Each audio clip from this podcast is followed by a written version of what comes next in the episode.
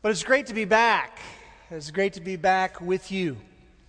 And this morning, I would like to invite you to take out your Bibles and turn in them to the book of 1 Thessalonians and the fifth chapter of 1 Thessalonians. If you don't have a Bible, there should be one under a chair in front of you, and you can turn in the back portion of that Bible to page 161, and you will be at 1 Thessalonians chapter number 5. Now, I've been gone for a while, so I think it would be good if maybe we began this morning with a pop quiz. Everyone excited about a pop quiz this morning? Here's the pop quiz What is the shortest verse in the Bible? So, someone tell me, what is the shortest verse? Okay, Jesus wept from John 11 35 is the answer that is most often given. And that verse in English has nine letters. But if you look at the original language of John 11 35, you'll find out that there are 16 letters to that verse. The shortest verse in the Bible is 1 Thessalonians 5:16 because in the original language there are only 14 letters, two less. So now you are well equipped to most accurately answer the question what is the shortest verse in the Bible? 1 Thessalonians 5:16 is the shortest, but it's also very deep and very profound. There is a lot of truth in a small package here. And that small package is tied together with two other power packed passages or packages and those are verses 17 and 18. And these verses have significant ramifications for how we are to operate in our everyday spiritual life. Now, we are nearing the end of our study of the book of 1 Thessalonians, which we have subtitled Keeping Spiritually Straight in a Crooked World.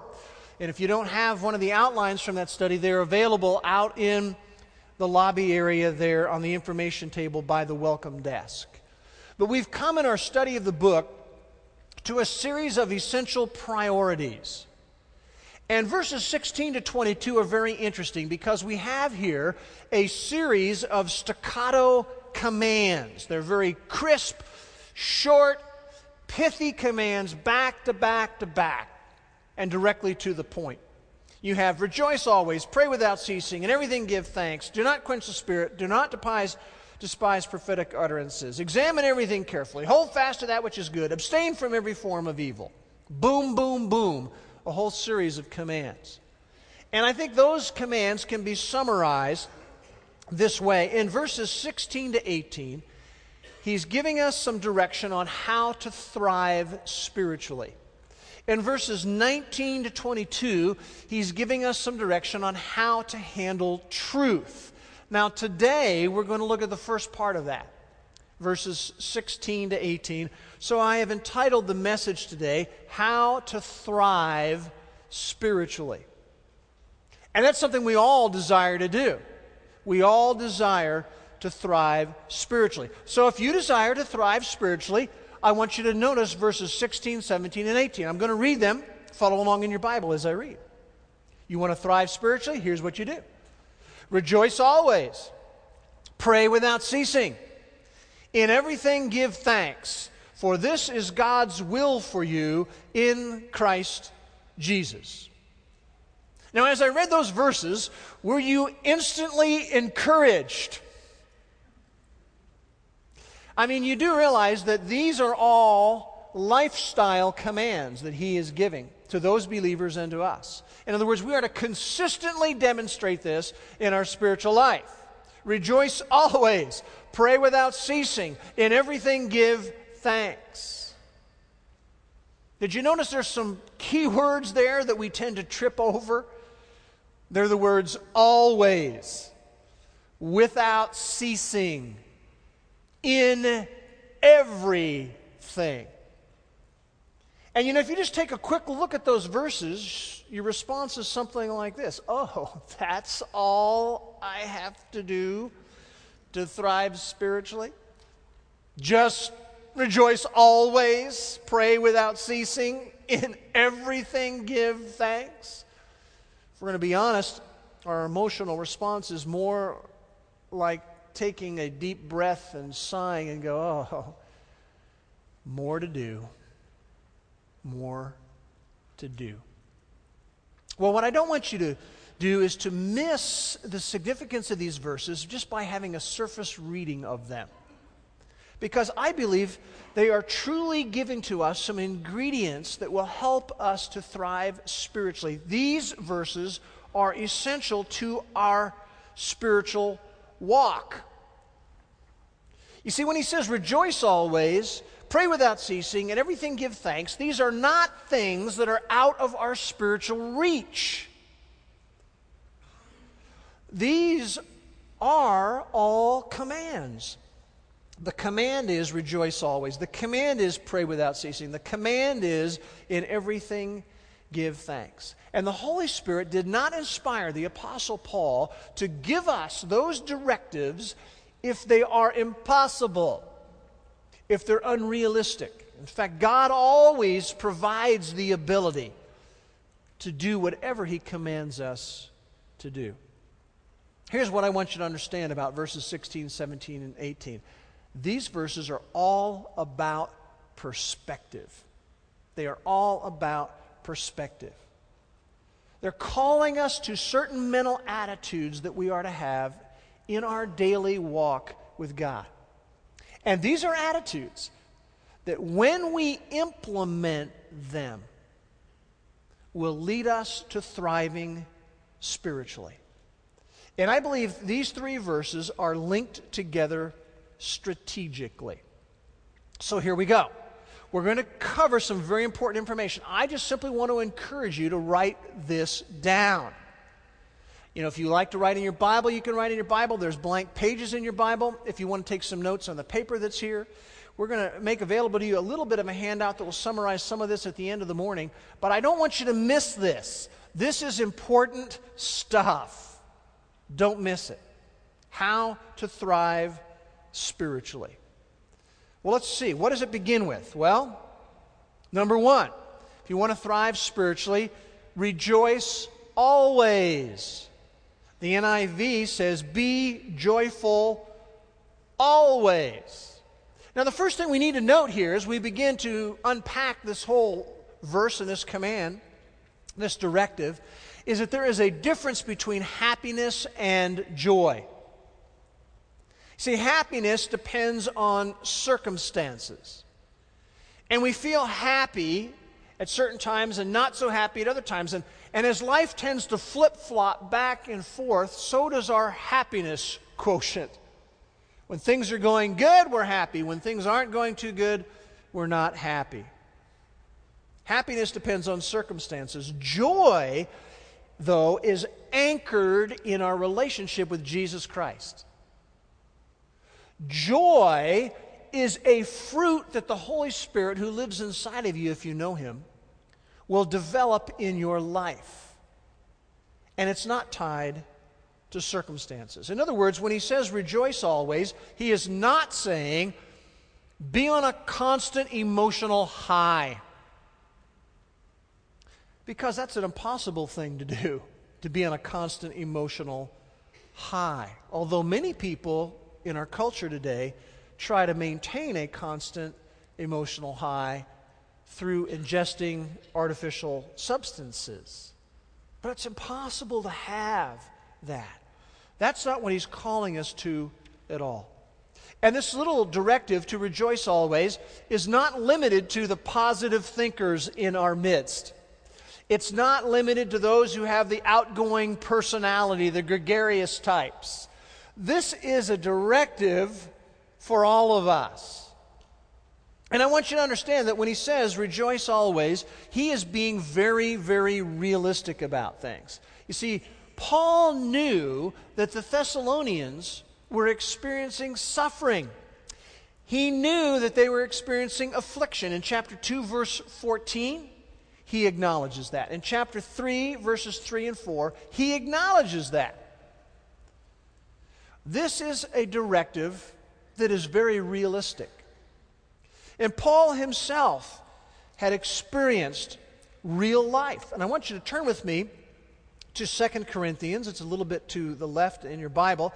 Second Corinthians chapter number 6. And we'll see how Paul experienced this. So he knew this was realistic to say that we are to rejoice always. Notice chapter 6 and verse 4. He says, commending ourselves as servants of God in much endurance. This is part of what they were going through. In afflictions, in hardships, in distresses, in beatings, in imprisonments, in tumults, in labors, in sleeplessness, in hunger.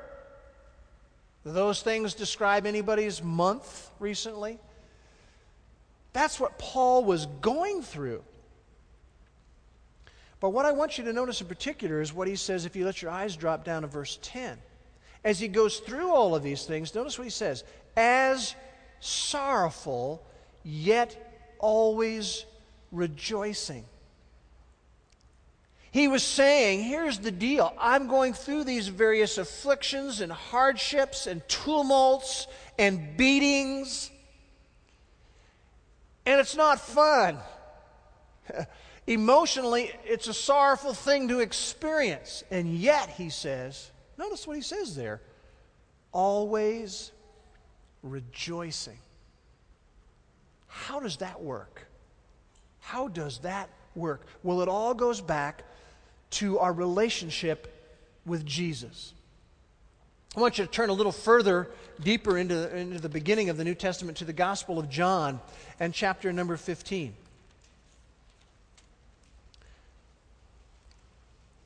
The idea of rejoicing always is tied with our relationship with Jesus. And in John 15, you have the chapter on abiding, and he talks about how we are to abide. He's using a picture here. And we are to abide in Jesus, abide in Christ. We are to rest on our relationship with Him. We're to rely on our relationship with Him. But in particular, I want you to notice how he draws all of his thoughts about abiding together in verse 11 of John 15. He says, These things I have spoken to you so that my joy may be in you and that your joy may be full. You see what he's saying? He says, This is all going back to your relationship with me. And as you abide in me, my joy will be in you, and your joy will be made full. So as we go back to 1 Thessalonians chapter 5, and he says we are to rejoice always, if I were going to rephrase that directive, I might put it this way Relish your relationship with Jesus. Relish your relationship with Jesus. Remember it, rehearse it, recall it, celebrate it let His grace bowl you over every day. Let His love just carry you along through your week. Relish your relationship with Jesus. Now, there's many reasons why we should do that. I'm going to give you just a few of them. The first reason we should relish our relationship with Jesus is that we know the King of the universe. Now, if, if you were close chums with the president, that would change your whole outlook about the way you lived your life. I mean, can you imagine being so close to the president that if you didn't like what was going on, you just called and got him on the phone? Hey, hey, hey, I don't like the way such and such is going on. Or what's the answer to this? And uh, give me some insight about that be an incredible thing to be able to know the president or, or to be a very close friend of those who are running right now for president, a close chum, a close buddy to McCain or a close buddy to Obama. You know, where you could just call them up and say, let me give you some suggestions on how you ought to run. I want to know more about what it means to, you know, you could just interact with all of them. You, it would just change your countenance a little bit. Or for some of you, if you were just the closest friend to Oprah, and she was just your close buddy, and you could interact and anything you wanted to know about, and you could converse all the time, it would change the way that you walk through your week. Or since we're in uh, football country here at the University of Oklahoma, what if Adrian Peterson, the, the former running back at OU, who's now in the Minnesota Vikings, what if he was your closest chum? And you just could call him up and say, let's go hang out together. Let's do stuff together. Or, or maybe uh, Sam Bradford, who's going to be quarterbacking the OU football team for the next three years, and he was just your bud. And you can go hang out with him and the team and find out all the inside stuff that was going on on the football team. And you could tell everybody Sam Bradford's my closest friend. Or how about um, T. Boone Pickens, the billionaire oil man? What if he were your closest friend in the world? T. Boone, you know, I could use a little bit of cash. I'd like to buy a new car. No problem, I'll just write you the check. I mean, you know, it just affect the way that you live your life. Well, the reality is that if we know Christ personally, we know the King of the universe. We have complete access to him. And what T. T. Boone Pickens has is nothing compared to what the King of the universe has. And you know what's amazing about knowing the King of the universe? This is what's amazing is that he likes you more than you admire him. That's awesome to think about. He likes you even more than you admire him. And not only that, but as the King of the universe, He has said to you, if you know Jesus Christ personally, He has said, you know what? I'm calling you friend. And not only that, I want to adopt you into my family. You're an adopted member of the family. Come on in.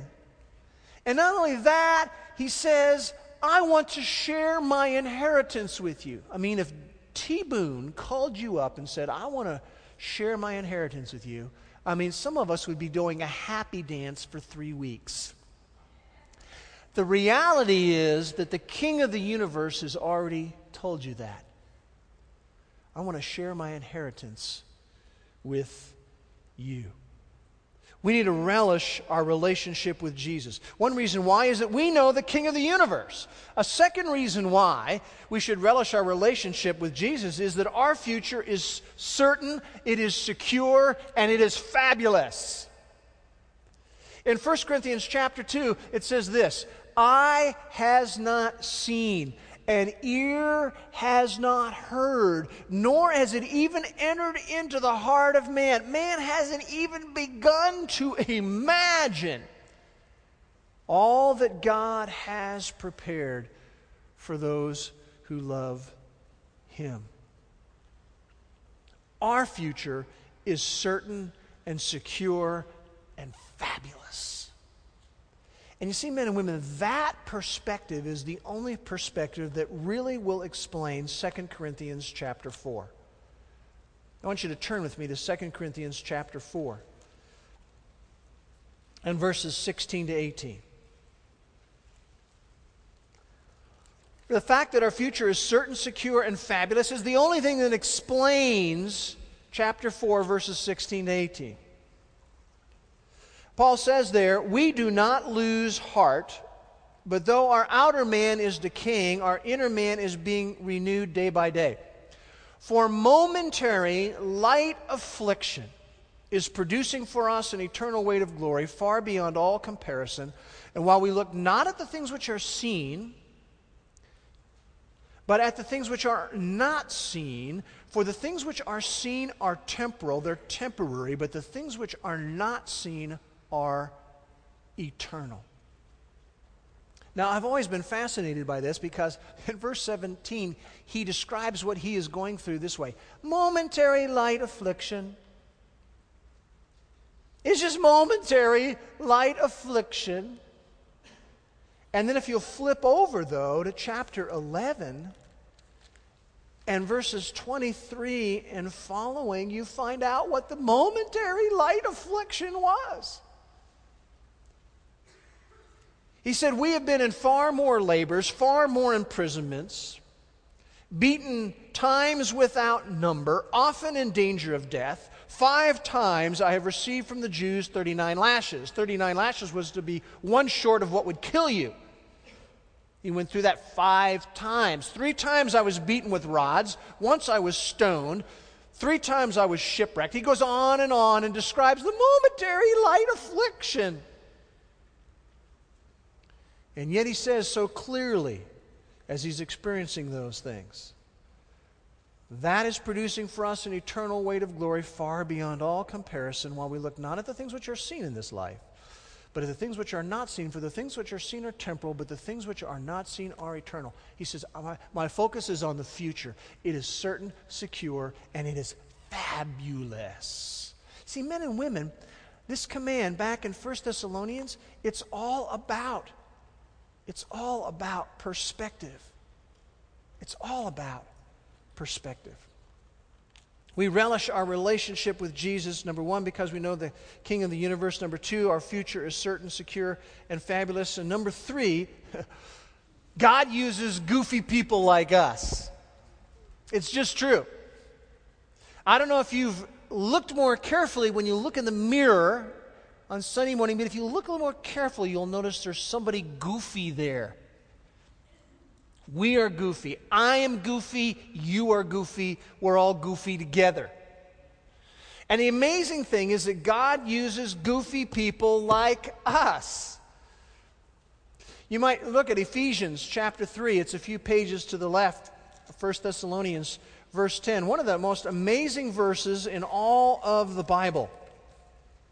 It's talking about God's whole plan to use the church and to build a body and it's supposed to demonstrate and teach things about the wisdom of God. But notice in verse 10, it talks about the manifold, the multifaceted, colorful wisdom of God might now, in human history, be made known.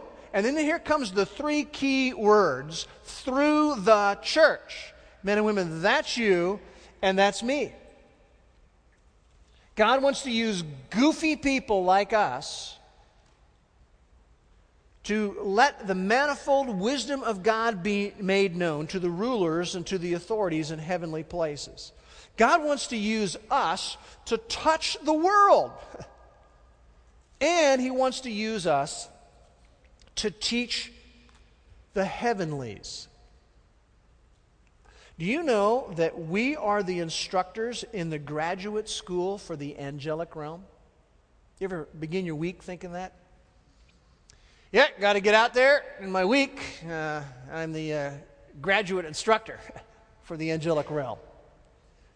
Uh, I'm, I'm here to help demonstrate the wisdom of God to all of the universe. But it's true. It's true. God uses goofy people like us. You know, another verse that's been one of the most meaningful verses I, I, that I have in my entire repertoire for my spiritual life is, I mentioned this before, is 1 Corinthians chapter 4, verse 7, because it says there, What do you have that you did not receive? And the truth of the matter is, everything we have is, is a gift from God. The talents that we have, the abilities that we have, the gifts that we have, even the opportunities that we have, the looks that we have, the finances that we have, it all comes from Him. I mean, we're just goofy people that He gave this stuff to. God uses goofy people like us. I remember back in the days when I was in junior high school and, and in high school, and I had a pretty simple future in my mind. There was only two things I really was interested in. I wanted to be a disc jockey and I wanted to get married to a nice girl. That was it for Bruce. Simple little life I was living. Wanted to spin some records, and I wanted to get married. And I remember making the vow one thing I will never do, I will never do it, I will never, ever, ever do it, is I will never be the pastor of a church. Not going to do it. Wouldn't be prudent, not going to go there. And what happens? God begins to stir in my heart. And I stand before you now, and I have been a pastor for 29 years. And then, you know, you come along, and, and God opens up this door of ministry to the nation of Latvia. And the Bible teaching from Wildwood ends up being broadcast two times a week to 100,000 listeners. And then the messages from Wildwood end up being in one of the sharpest magazines of Europe, published every month. And then God opens up an opportunity for my wife and I to go on staff with Family Life to be able to teach at marriage conferences around the country. We've been doing that for 12 years. Did I deserve any of that? Oh my goodness. I'm just a goofy person. And if you doubt that, ask my wife, okay? Ask my kids. They'll tell you I got a heavy dose of goofy going. The truth is that none of us are big shots. All of us are undeserving. So we should relish our relationship with Jesus. He says, Rejoice always. Relish your relationship with Jesus. But a big key to doing that is the next verse. The next verse. A big key to relishing a relationship with Jesus is to pray without ceasing. The NIV says, pray continually. What does that mean? Does that mean we're supposed to pray 24 7? We're supposed to pray nonstop? That you're supposed to get on your knees and you keep your eyes closed constantly? Is that what it means? You know that some of the ancient monks interpreted verse 17 to mean that, that prayer needed to be uninterrupted. Of course, they, they couldn't do that individually, so what they did is they set up 24 hour a day prayer, and they would have to be in shifts to keep it going constantly to fulfill what it says in chapter 5 and verse 17. But one thing we know is we as individuals cannot do that. We cannot pray around the clock individually. And this was addressed to a group of believers. To pray around the clock is unrealistic and it's impossible for an individual. So, what is he saying here? Well, that little phrase, without ceasing, was used outside of the New Testament to describe having the sniffles. You know, when you have the sniffles and you go, and then a little bit of time passes, and then you go, have to go again. It was used of describing a cough. And hopefully, you've never been in a situation where you're in, a, in such a coughing fit that you literally have nonstop coughing. But what happens is you tend to cough, and then a few minutes later, you know, you cough again. My wife is just coming out of a bout with bronchitis. And a part of that has been her coughing. And when she's been coughing, it's, I mean, it's so loud, you can hear it from anywhere in the house. We have a fairly big house. And I'm grateful that, that wasn't just constant, you know, total nonstop. But what she's been experiencing as she's been battling that is she's always on the verge of coughing. And that's the idea here when he says that we are to pray without ceasing. We are always be on the verge of prayer. So if I were going to just rephrase that, I would maybe put it this way stay in close touch. Stay in close touch. It's what I would like to, to uh, acknowledge as being uh, in the practice of practicing the presence of Jesus where we're constantly and consciously aware that He is with us. Stay in close touch. Now, if I could use the vernacular of the day, it would be like this Never go offline with Jesus. Have an ongoing chat going, have ongoing messaging going with Jesus. Stay in close touch. Practice the presence of Jesus because he is always with you.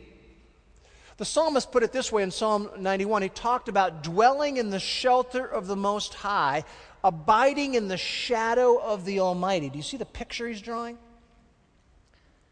I want to just kind of hang out in God's shadow. He's always going to be with me, and I'm going to be consciously aware of that. And so we stay in close touch. We never go offline, we have an ongoing chat. John Bunyan said, Prayer is a shield to the soul. And so the idea here is that we, as we stay in close touch and we pray without ceasing, we are constantly, we have constantly recurring prayer. So we wake up and some prayer may break out. We're in the shower and we may have some prayer. Uh, we may be driving to school or driving to work, and there can be some prayer. We may be cooking, we may be folding uh, clothes, there can be prayer. We may be doing our chores, and there can be prayer that breaks out. We can be at work on our job, and there can be prayer. You know, as we face difficulty at work and we go, God, this is a difficult person for me to deal with. Uh, I need wisdom on how to deal with them. Help me to treat them like you would treat them. Uh, if you're having a conflict with your spouse, there can be prayer that comes out of that. Lord, I don't want to overreact. I want to respond softly to them, as the Word of God says. I want to be slow to anger. Give me wisdom.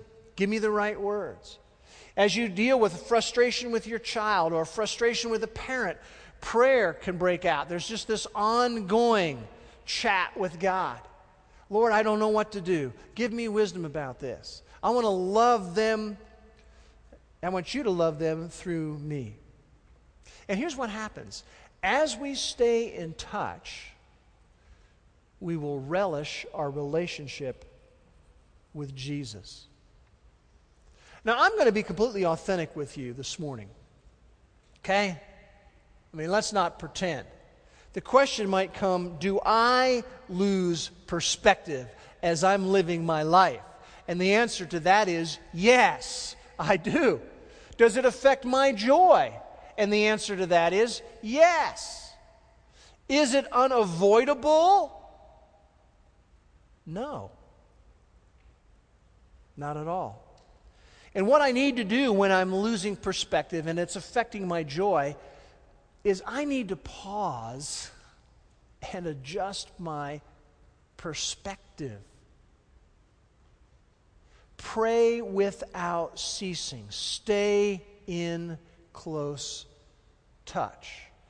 But a big key to doing that is the next verse, where he says in verse 18, if you want to be praying without ceasing, in everything give thanks. The NIV says, Give thanks in all circumstances.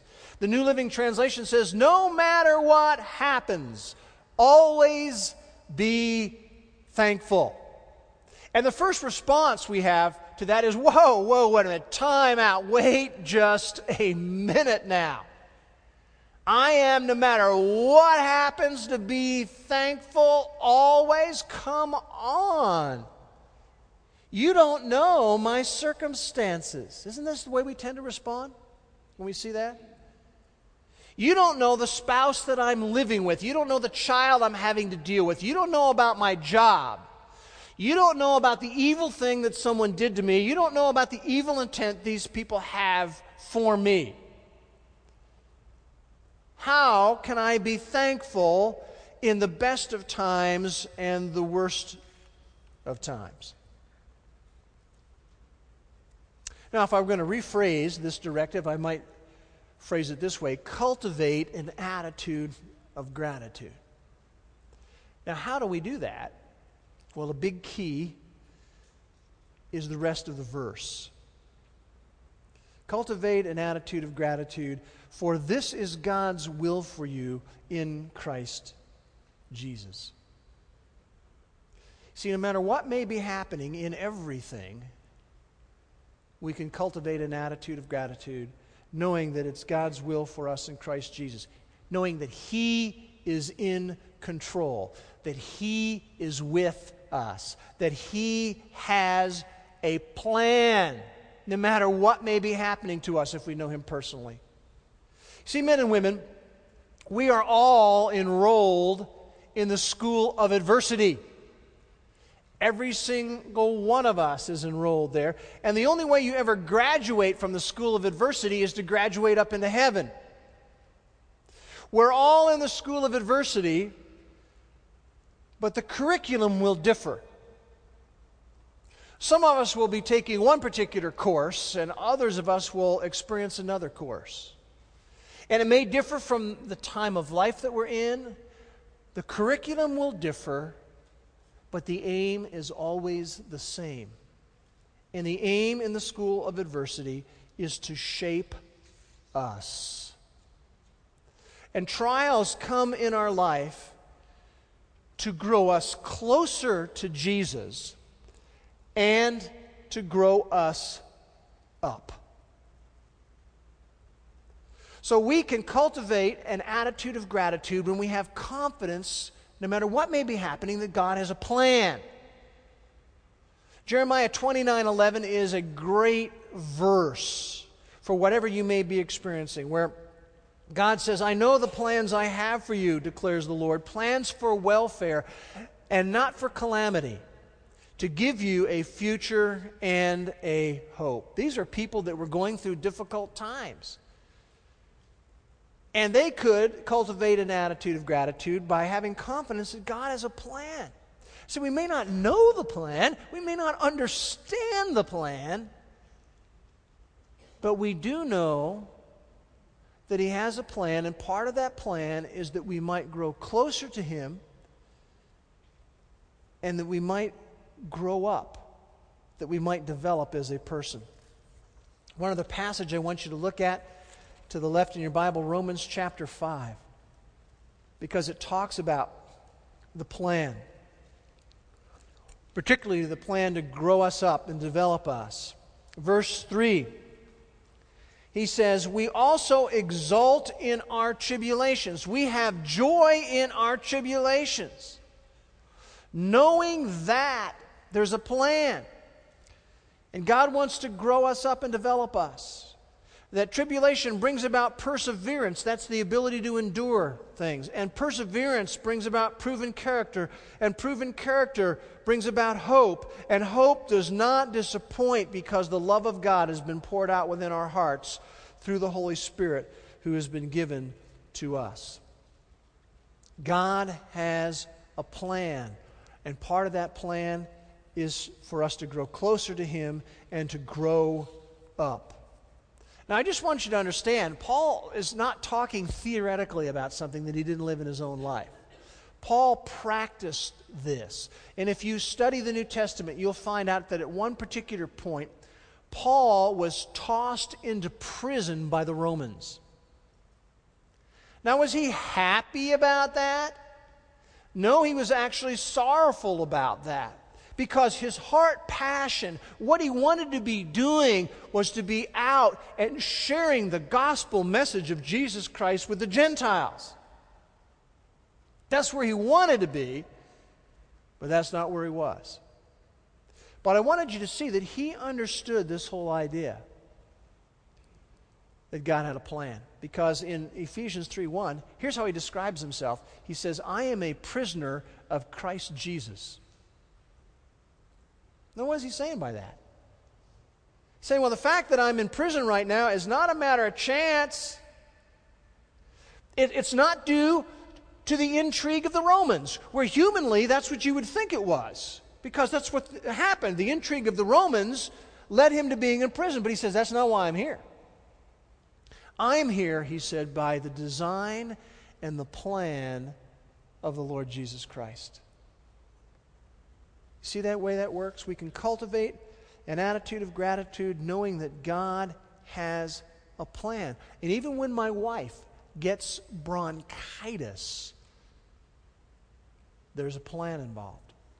Even as I came to the end of my vacation, I got this horrific cold sore right in the front of my lip. You know, even when you get strep throat, even when, as one of the wives of one of our elders did this week, have a kidney stone, even when you get cancer, even when you are fired, even when your pay is cut in half, even when you experience divorce. See, it doesn't mean that we're thankful for those things. It doesn't mean you go, wow, I'm so excited I have this horrible cold sore. I, am so excited that I have a kidney stone and it's causing me pain. I'm so excited that my pay is cut in half. You're not thankful for those things, but you can be thankful in the midst of those things, knowing that God is in control, God is with us, and God has a plan. He has a plan for those things. This is very, very practical truth. In my younger years, um, we didn't have a lot of money, and so that meant when cars needed to be repaired, I really, frankly, I didn't have that great of vehicles. Uh, I, I couldn't afford to pay a mechanic to do it. So that means moi, you know. Now, if you think when I took all those aptitude tests that I scored high on mechanical ability, I want to tell you something. I scored at the bottom on mechanical ability.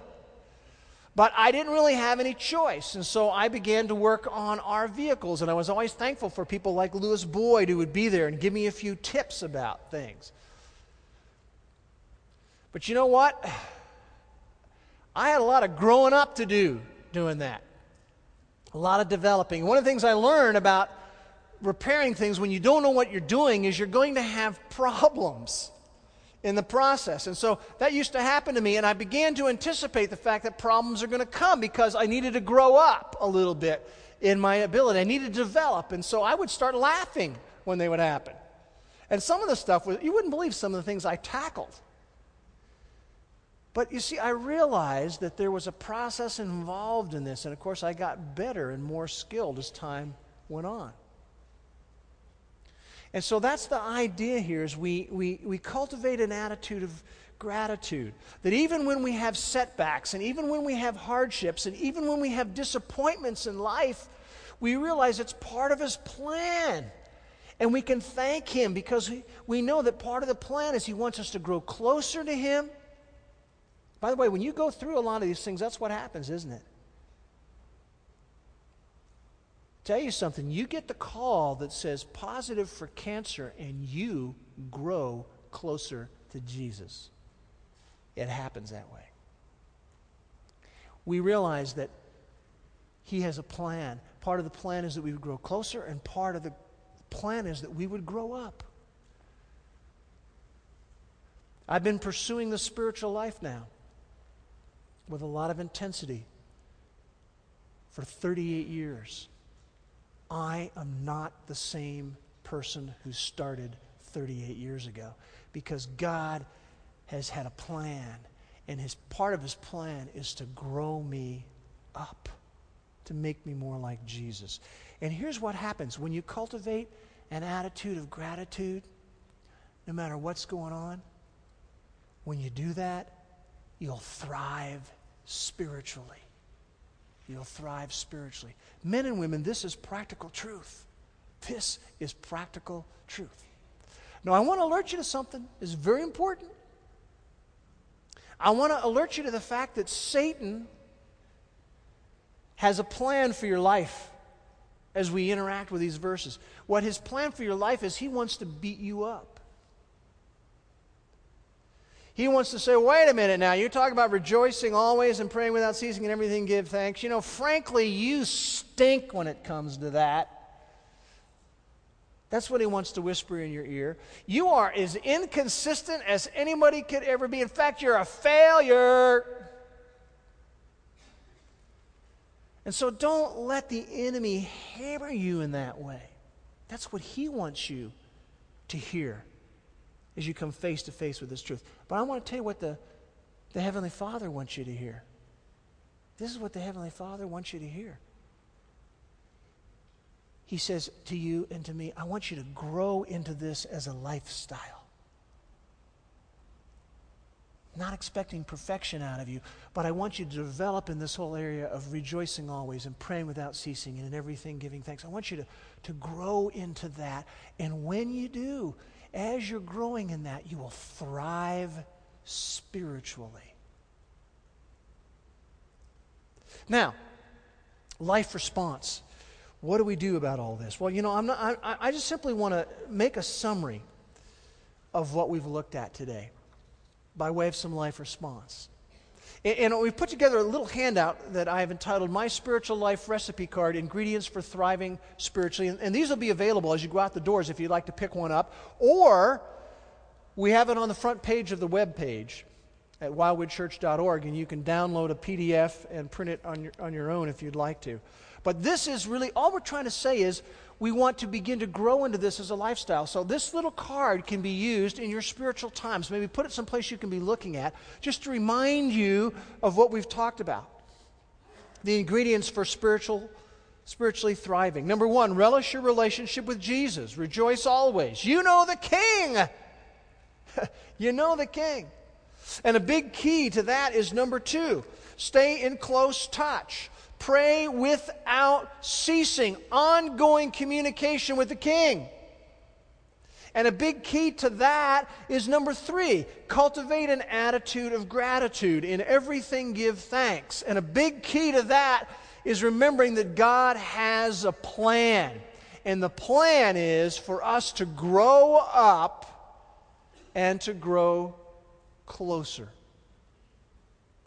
So, all I'm saying is use that information just to refresh your thinking, to refresh your perspective. Keep it before your eyes. And I will tell you this as you grow into that, you'll find yourself thriving spiritually no matter what may be happening in your life. Let's pray together. Father, we thank you for this book, this awesome, awesome book, the Bible, the most awesome book in all of the universe. We thank you for this incredible truth that we've had laid out before us and deliver us from thinking this is impossible, it's unrealistic, it can't happen. Because it can happen. And Father, I would pray that each one of us, man, woman, young person, that as we begin to grow into these ingredients, that we would thrive spiritually like never before. We would pray that next year at this time we would just not be the same men and women than we are right now. Work in our life. Show us what it means to thrive spiritually, we pray. And we pray these things in Jesus' name. Amen.